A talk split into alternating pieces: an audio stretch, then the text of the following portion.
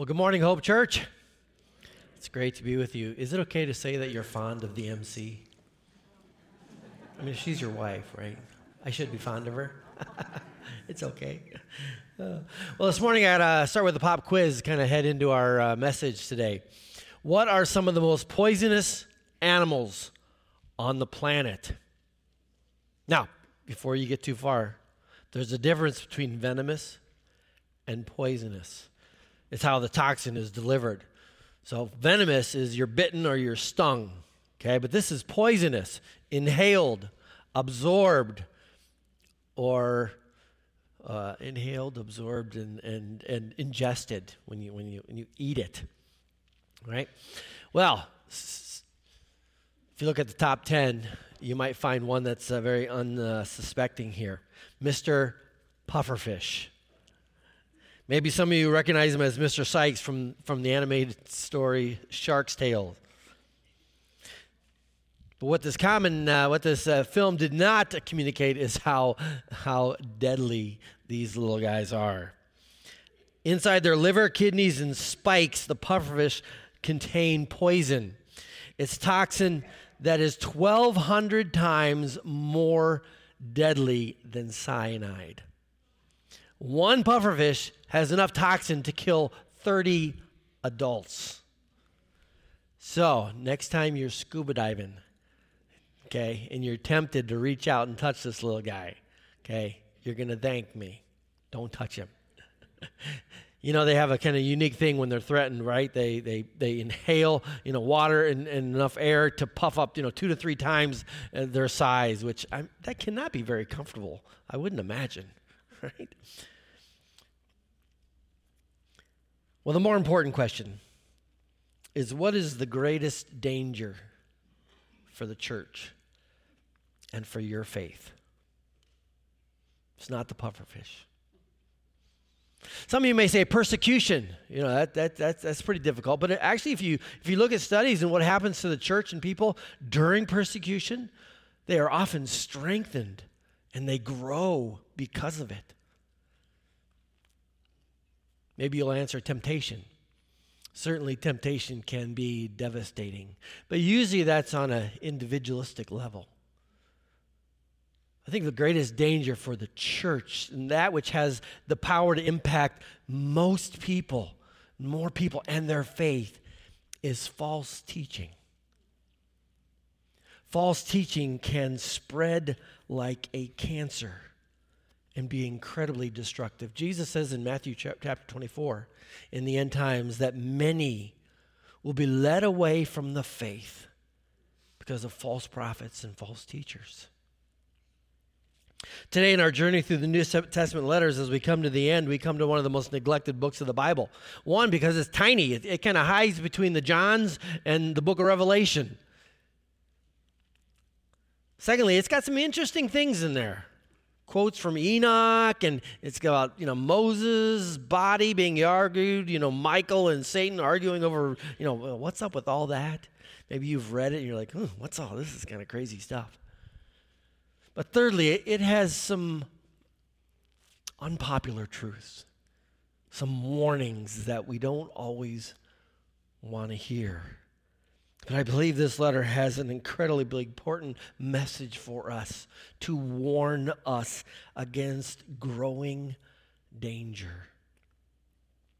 The letter is called Jude. It's named after its author, who is Judah. As he begins this letter, he uh, says that he is the brother of James and the servant of Jesus, even though he was Jesus' half brother. I think maybe it's because when he when Jesus was still on earth, most of his family, other than his mother, did not believe him. They didn't share in his identity and who he was and his mission. It wasn't until afterwards that they believed. And Judah and some of the others became leaders in, in the church. Judah was a traveling missionary and teacher. And, and like most pastors, Judah wanted to deliver, he wanted to write a positive, uplifting letter to these believers. But instead, he couldn't.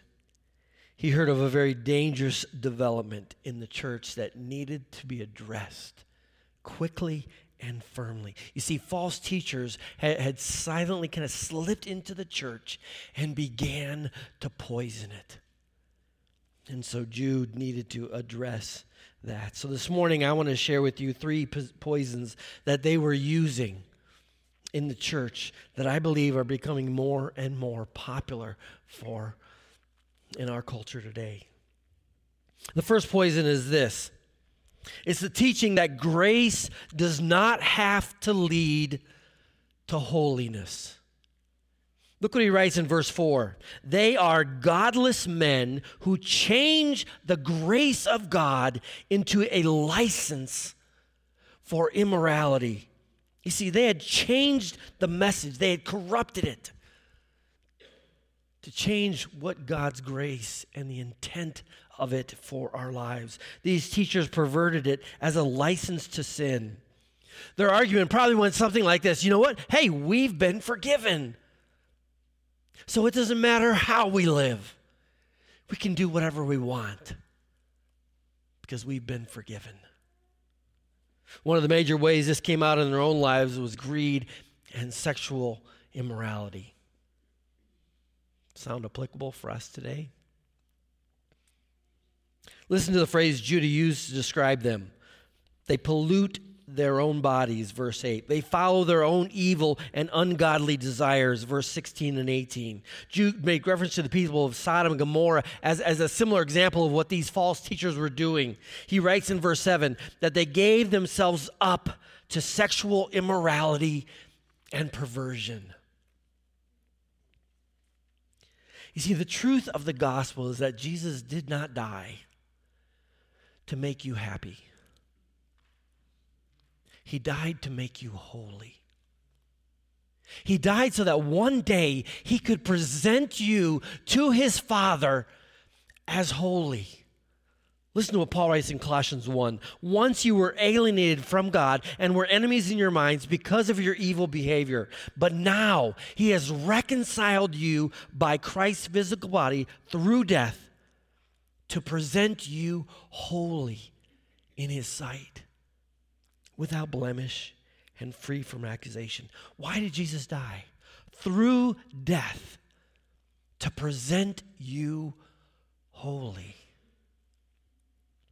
Not only that he could present you as holy to his Father, but so that even while we're still here on earth, that we might pursue holiness and grow in holiness. That Jesus gives us the Holy Spirit to make us holy. He gives us his holy nature so we can pursue holiness, so that we would have the growing desire and strength to pursue it. Listen to what Paul wrote to the Ephesians, chapter 4. You were taught with regard to your former way of life to put off your old self, which is being corrupted by its deceitful desires, to be made new in the attitude of your minds, and to put on the new self, created to be like God in true righteousness and holiness. Jesus died to make you holy. So God's grace is never to be used as a license for sin.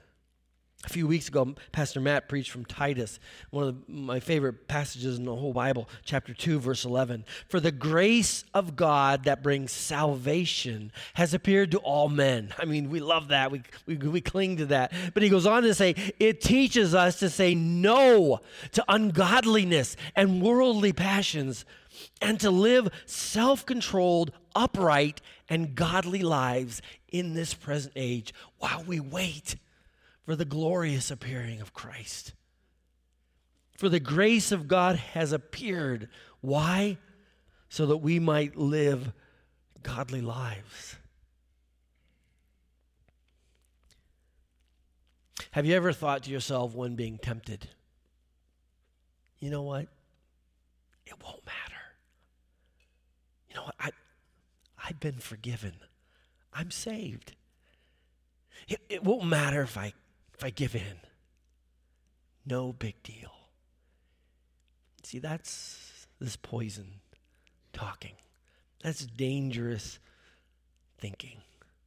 You see, sin always matters. It always matters. And the forgiveness card is to be used cautiously. It, it, can always be used when there is a genuine sorrow for sin, but not as a permission to sin. That's what these false teachers were doing. And what we have to guard against in our hearts and our souls.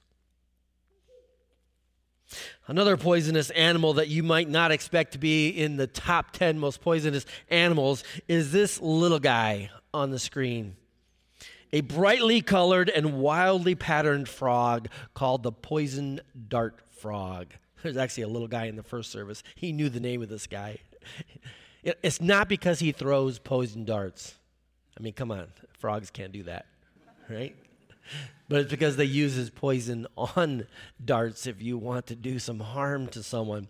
He has actually 28 different poisons stored on his skin. It comes from accumulating from uh, his diet of ants, termites, and centipedes. So, two messages here don't eat ants, termites, and centipedes.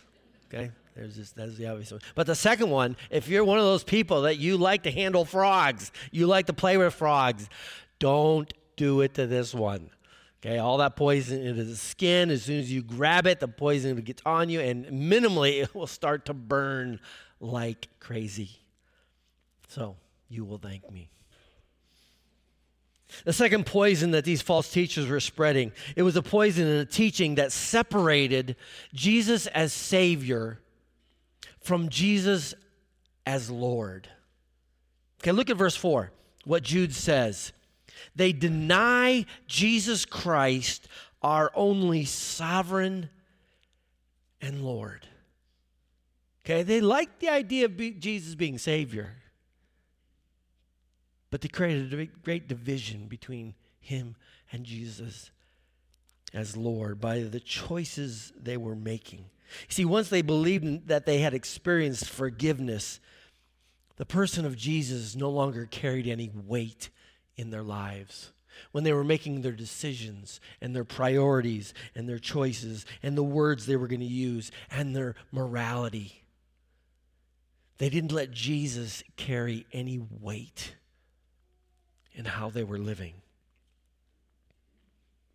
In the book of Acts, actually, a year ago when I preached once, I shared that in the book of Acts, Jesus is mentioned as Savior a handful of times. But he's mentioned as Lord over 90 times. And whenever he's mentioned as Savior, he's also mentioned as Lord together. Savior and Lord.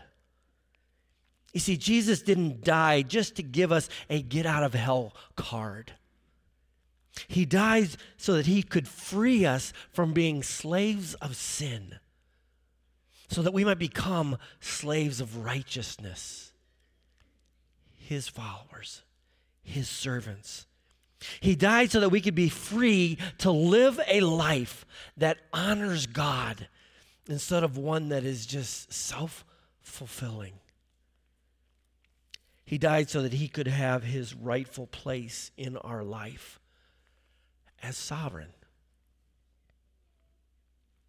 In Colossians 1, Paul writes, so that in everything he might have the supremacy. So that in every area of your life, my life, he might have the supremacy. He goes on in chapter 2, verse 8, says that so then, just as you received Jesus as Lord, continue to live in him Continue to live in the lordship of Christ in your life. So that what he writes about in chapter 3, verse 17 might be true. And whatever you do, whether in word or deed, do it all in the name of the Lord Jesus, giving thanks to God the Father through him.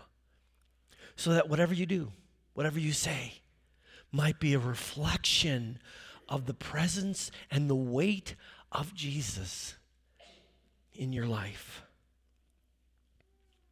Jesus came to bring his kingdom, and that includes a king, one that we are called to submit to.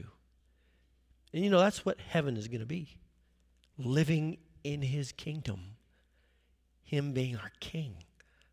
So that's what life is, is a preparation for that, where we, we little by little in life grow in understanding what it means to allow Jesus to be our Lord. How about you? Maybe you've thought a lot about maybe Jesus being Savior, but what about His Lordship? Have you equally thought about why Jesus died? So that your whole life could be filled with His presence? So that you could be empowered to live for His glory? To bring all the areas of your life and ask Jesus, how do you want me to live? How can I best reflect you? Sometimes, how we've heard the message has been kind of filled with poison, and we can have one with the other. The third animal I want to bring up uh, is one of the most poisonous animals is the Asian tiger snake. Now I know what some of you are thinking. You're thinking, wait a second. You said snakes weren't included in this list, right? Well, these Asian tigers, snakes, they eat as a big part of their diet the cane toad. And that animal is on the top 10 list of most poisonous animals. But somehow, this snake can eat the toad, not be infected, but it can store the poison of the toad in its glands in its throat. So not only can he be venomous, he can choose to be poisonous if he wants when attacking an enemy or defending itself. It's the only snake who can do that, which puts it at the top of the list.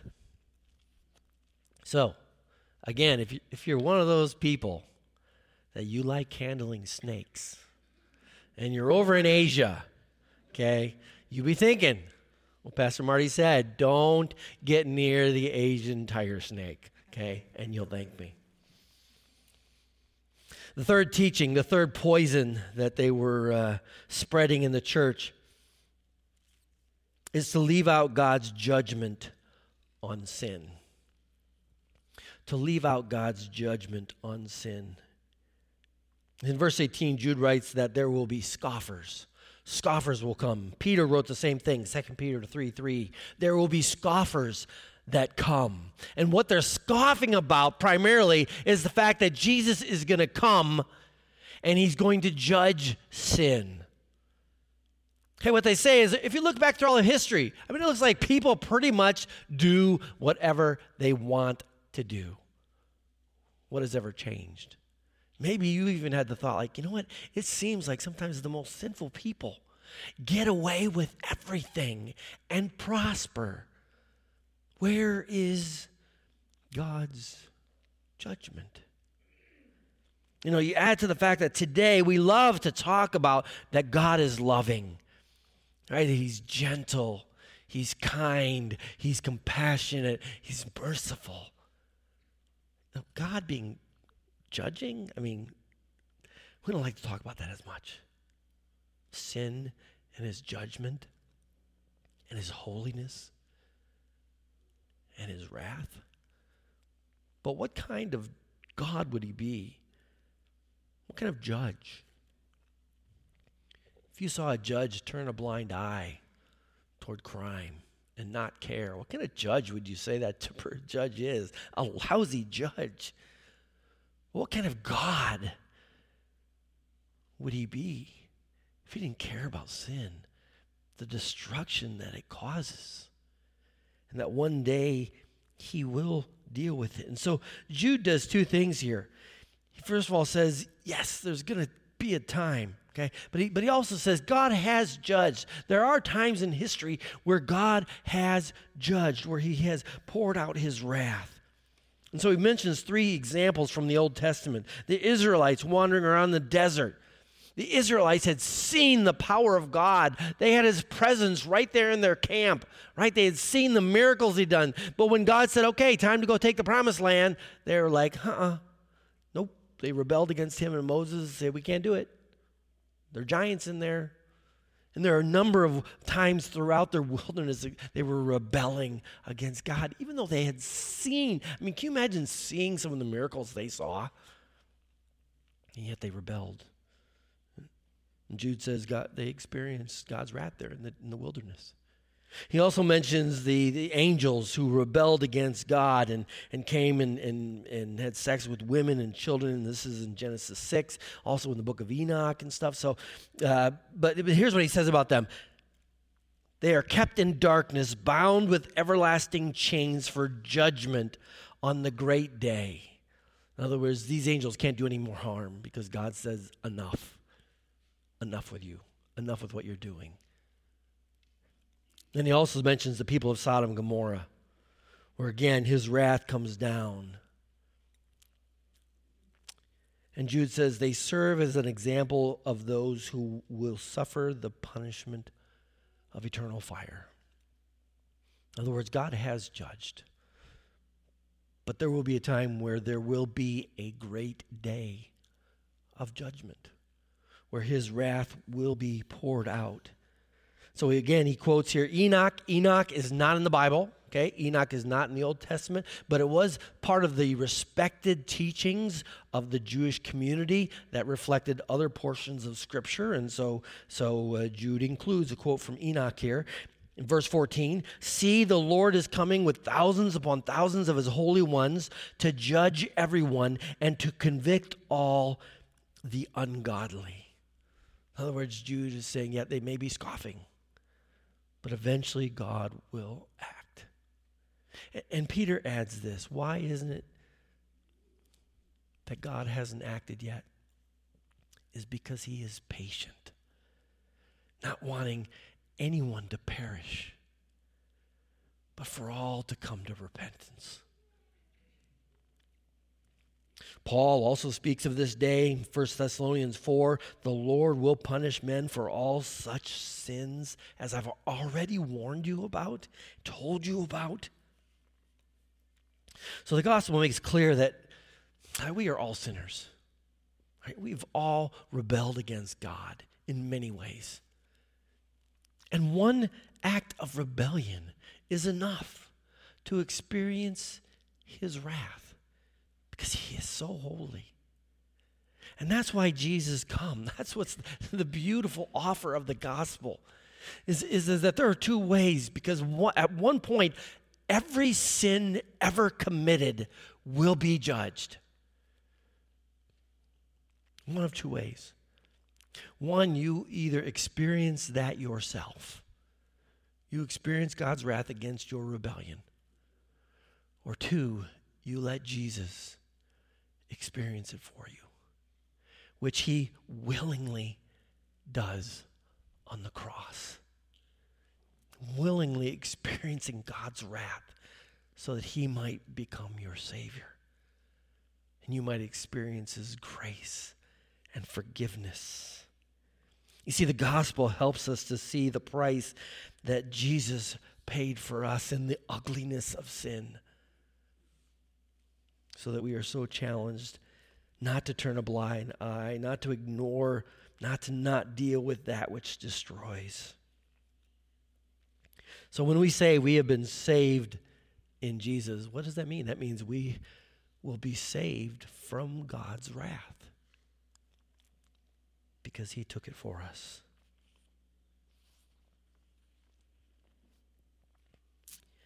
So Jude ends with a, a challenge.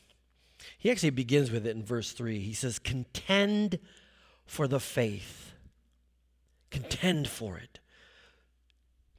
Protect it. Guard it. Teach it. Learn it. Be passionate about it. Think deeply about it. Allow it to impact your life in its fullness. But then he kind of gets back to, to what does that mean in verses 20 to 23. Well, first of all, he says, be prepared, be ready, I mean, this, this shouldn't surprise us. There's been false teaching ever since the garden when, when Satan tried to deceive and did deceive Eve. That's part of his, his, his motif throughout, trying to deceive people. And it will continue to happen until, as I mentioned, many people in, at the end will be deceived. How will you make sure you're not deceived?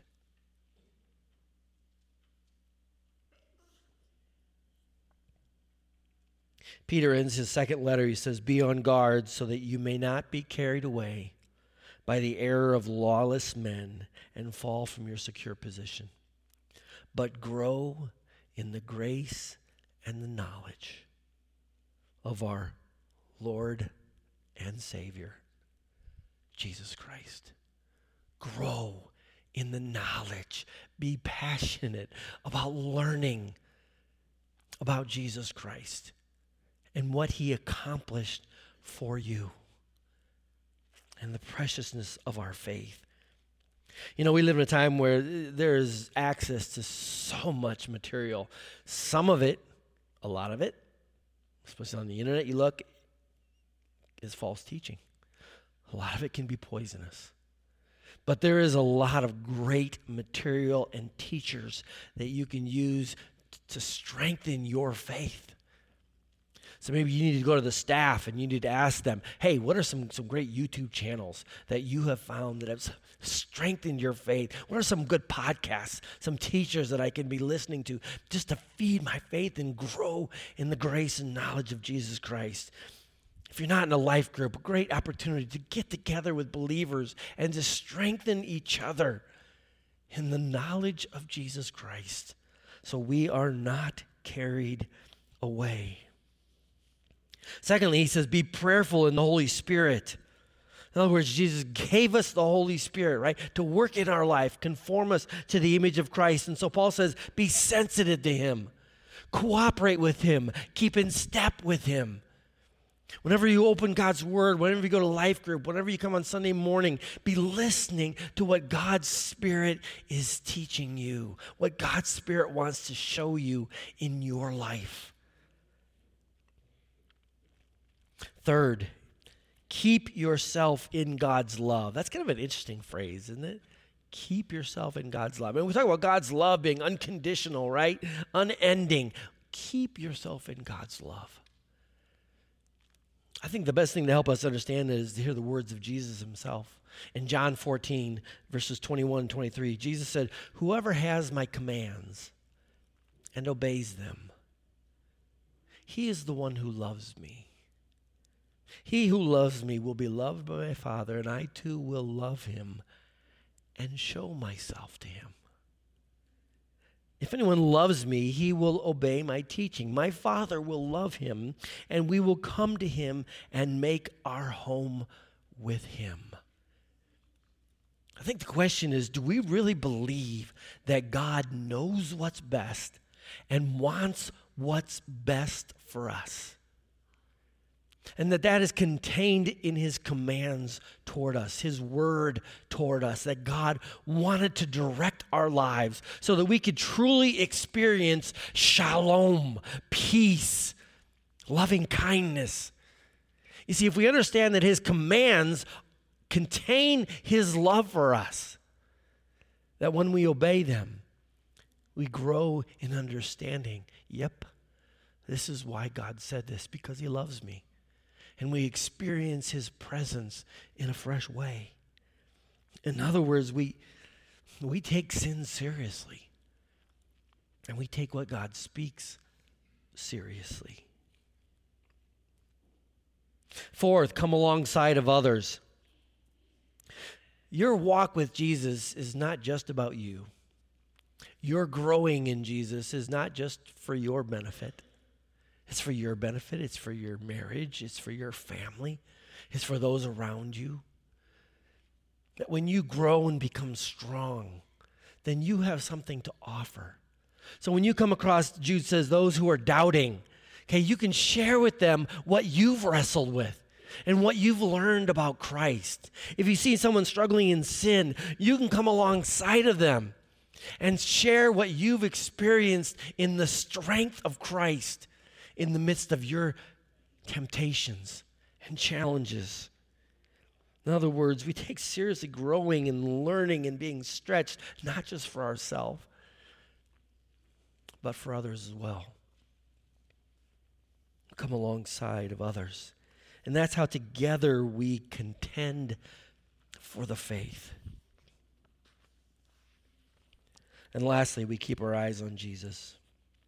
And here we come to the great benediction here in the book of Jude, one of the best benedictions in the Bible.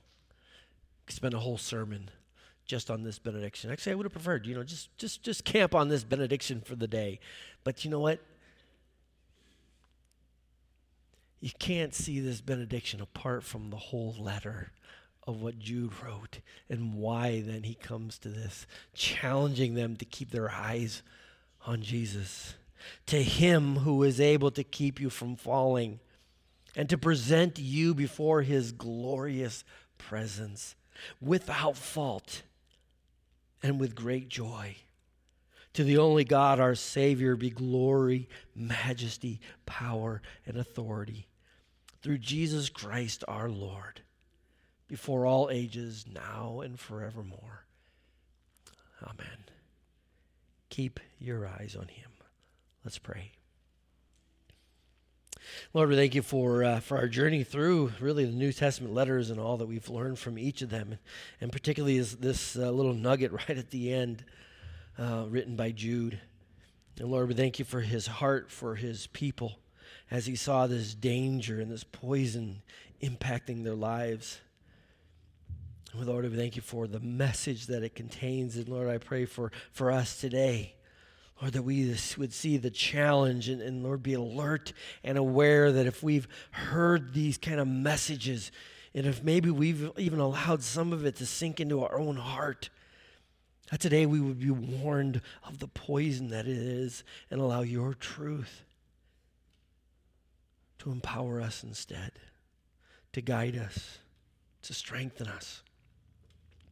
Lord, if there's anyone here who has not allowed you to be their, their Savior, I pray that today, Lord, we would all beware of our sin, our rebellion, but also your grace and forgiveness that you offer. Lord, I, I pray for all of us as well that we would equally see the importance of, of, of your lordship in our life and what that means, and to never take sin casually. Lord, that your gospel and that your grace would empower and transform and change us and strengthen us as we look forward to your glorious appearing. May we be a beacon of strength and light in our growing dark culture. In Jesus' name, amen.